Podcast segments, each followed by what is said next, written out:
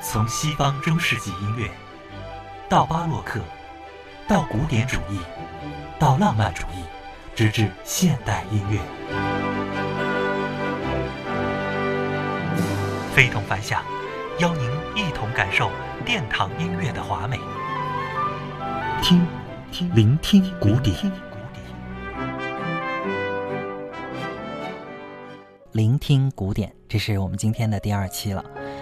上期节目啊，我们分享了一首十分动听的管弦乐组曲作品，叫做《天鹅》，大家还有印象吗？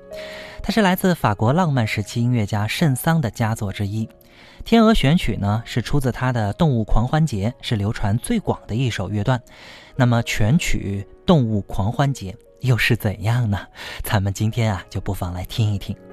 除去我们之前听过的《天鹅》啊，还有十三首选曲，我们可以一起来分享。这些选曲呢，分别描绘了狮子，还有是母鸡和公鸡、野驴、乌龟、大象，啊，像这个还有袋鼠、水族馆、长耳人、杜鹃、鸟舍、钢琴家化石和天鹅，以及最后一个终曲，非常的丰富啊。不过呢，可以告诉大家的是，这个组曲啊，呃，当中的每一个选曲呢，都是比较的短的，所以我希望尽可能在今天呢，都和大家全部听完。好，那么咱们既然提到了这个组曲，首先还是来从序曲《狮王》开始吧，听听这样的音乐是不是带有狮王的感觉。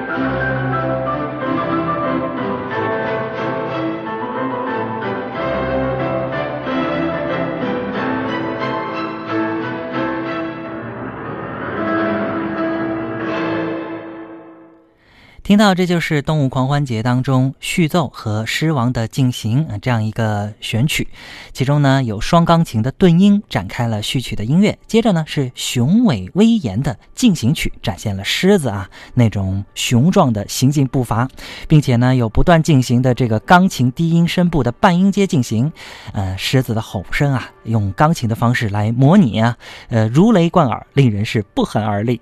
接下来我们再来听听接下来的一段。选取是母鸡和公鸡，其实呢，大家可以听的过程当中就会去想象到啊，这种小提琴能够把母鸡生蛋的过程模仿的是惟妙惟肖。这个东西呢，从拉莫的一首著名的钢琴曲引来，钢琴与小提琴的另一个音型，让我们听到了一种公鸡报晓的感觉，来听听看。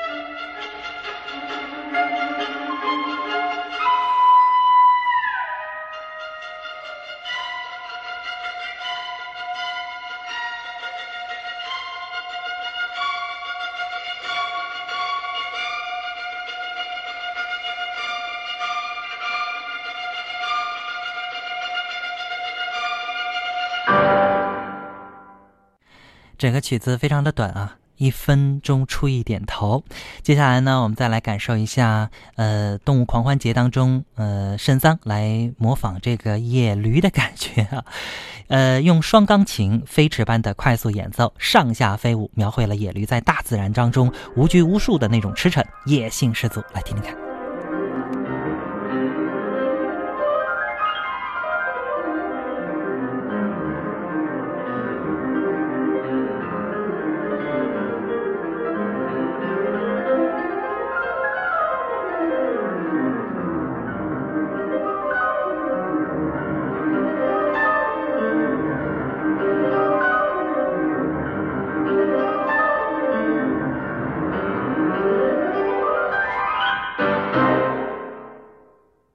就这么点儿，接下来呢，我们再来听听乌龟啊，乌龟应该是一种怎样的表现呢？肯定是慢了，对不对？接下来听到这段选曲啊，是从著名的轻歌剧叫做《奥菲欧在地狱》当中的一段风靡一时的康康舞曲的曲调演变而来的。它呢，将这个康康舞曲啊，呃，这种急板放慢了无数倍。低音弦乐器呢，在演奏出那种乌龟呃诙谐缓慢移动的那种感觉。这当中呢，还表现出了乌龟不时张望，偶尔吃一两口路边青草，不慌不忙，憨态可掬的样子。来听听看。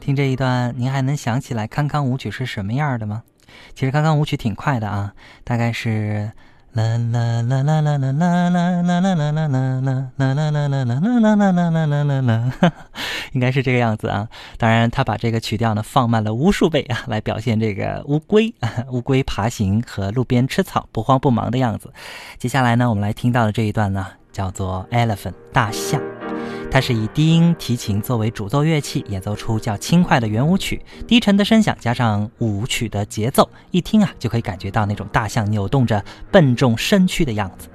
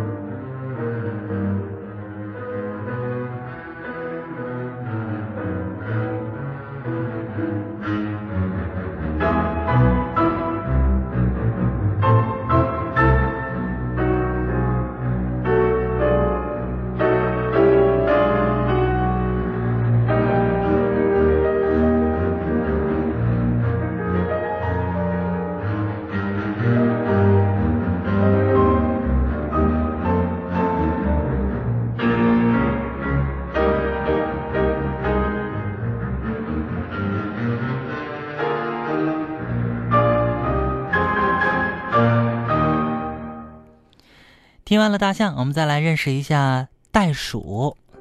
双钢琴交替演奏出了跳跃的音型，刻画出了袋鼠轻快而又敏捷的身影，互相追逐，嬉戏无忧无虑。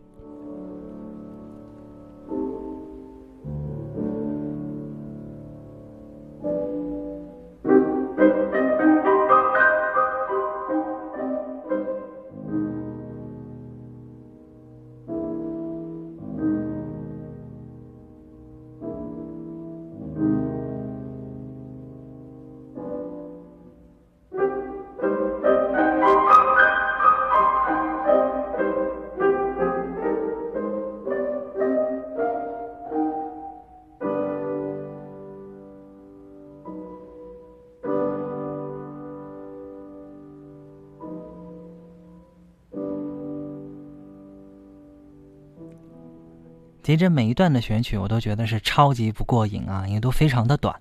圣桑的动物狂欢节还有一些，我们也会继续来分享。当然，今天呢，可能就只够欣赏最后一段了。这一段呢，描绘的是水族馆，也是我个人啊觉得，呃，除了天鹅之外，我个人最喜欢的其中的一个选曲了。水族馆用双钢琴的爬音展现了波光粼粼的水面，阳光在清澈的水中直射水底，千姿百态的鱼群也在其中遨游，而钢片琴则是清晰地刻画了水中的。波光粼粼，非常好听的水族馆段落。好了，作为我们的结束曲，和大家分享。